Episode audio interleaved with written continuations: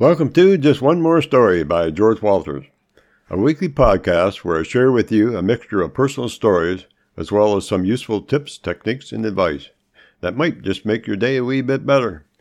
It should also be noted that any content that you hear on this podcast is for informational purposes only. In other words, all the views and information expressed here on this podcast are my own, and not the views of anyone else. And while I strive for accuracy, I can and will be wrong at times, as any honest human will have to admit. So, if you're looking for that special something to start or end your day, you're in the right place. I hope you enjoy dry air. One thing about living here in the north is we have to deal with the dryness during the cold winter months, as most homes become very dry. Wooden floors move around, doors and windows shrink, letting in the cold. It's as if the house is trying to tell us something. Then the dryness starts to set in. Over the years, my lovely wife and I have had to deal with this problem with some success and some failures. The most annoying thing with the dry heat is what it does with your skin and sinuses. It also drives a person to the thermostat more often, turning it up to where you're burning more fuel, and that can get expensive, especially today here in Northern Ontario, Canada.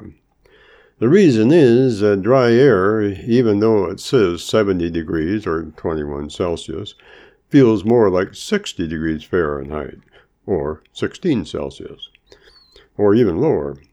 It also doesn't have that nice warm feeling that we need to be comfortable. Along with that, my wife says her hair stands on end, and when that happens, it's time for me to take action. As, well, she can be, well, let's just leave it at that. So what can we do about this dryness?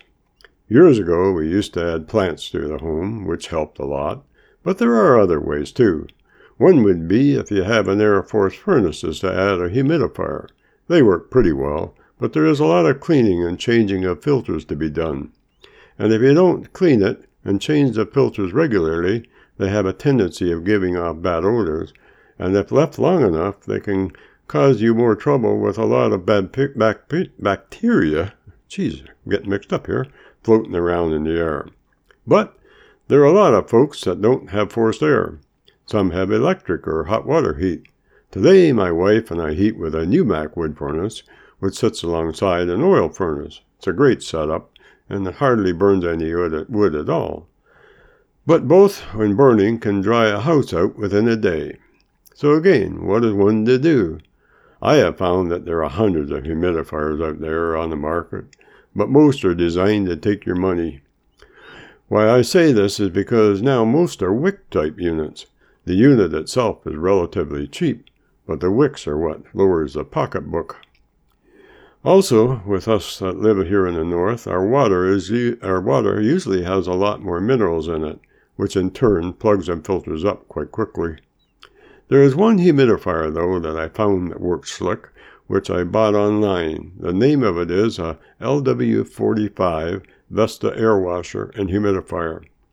It is made in Germany, and I personally don't think there is a better one on the market today. The neat thing about it is you never have to buy filters. We have had ours now for over 3 years, and it has run flawlessly all through the winter months. They're easy to clean and look after. Just drop the drum in your dishwasher and voila, all nice and clean. The only drawback is they aren't cheap, as they can run from $250 up to $500, depending what size you need.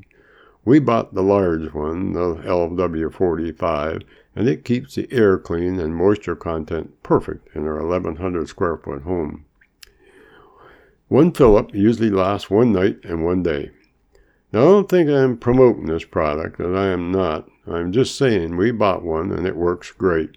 And truth be told, anything over the years that I have bought made in Germany is usually pretty darn good. And the best part about buying this humidifier is, I don't have to listen to my lovely wife every morning saying, why I bother combing my hair is a mystery to me with the dryness in our house. The only downside to that is I was just beginning to tell how humid it was outside by how curly our hair got. That's it for today, folks. But before I go, I would like to mention that all my stories are also available in books. We have 7 books to choose from, and each book has over 50 short stories. The titles of the books are One More Story, Moments in Time, Paths We Choose, Time's Changing, Keep Turning Pages, Join Me in the Garden, and Nature's Gateway to Health. All of our books are available on Amazon.ca or Amazon.com in ebooks or paperback. If you would like to know more information regarding my books or podcasts, you can email me at stories@keepingnotes.com and I'll get back to you. And also, for those that would like to buy me a coffee, I have added a Buy Me a Coffee button on my blog, which is located at www.keepingnotes.com. You can also listen to my podcasts on Google Play Music, Apple Podcasts, Spotify, TuneIn, Stitcher, Listen Notes, Amazon Music, and The Walters Post. It is also on your Google Home smart speaker. Just say, "Hey Google, play just One More Story by George Walters." And if you enjoy my podcasts, feel free to share them with others. In doing so, it would help me make more podcasts for all to enjoy. And finally, I would like to thank you all for listening. And don't forget to tune in every Friday for a new episode of Just One More Story by George Walters.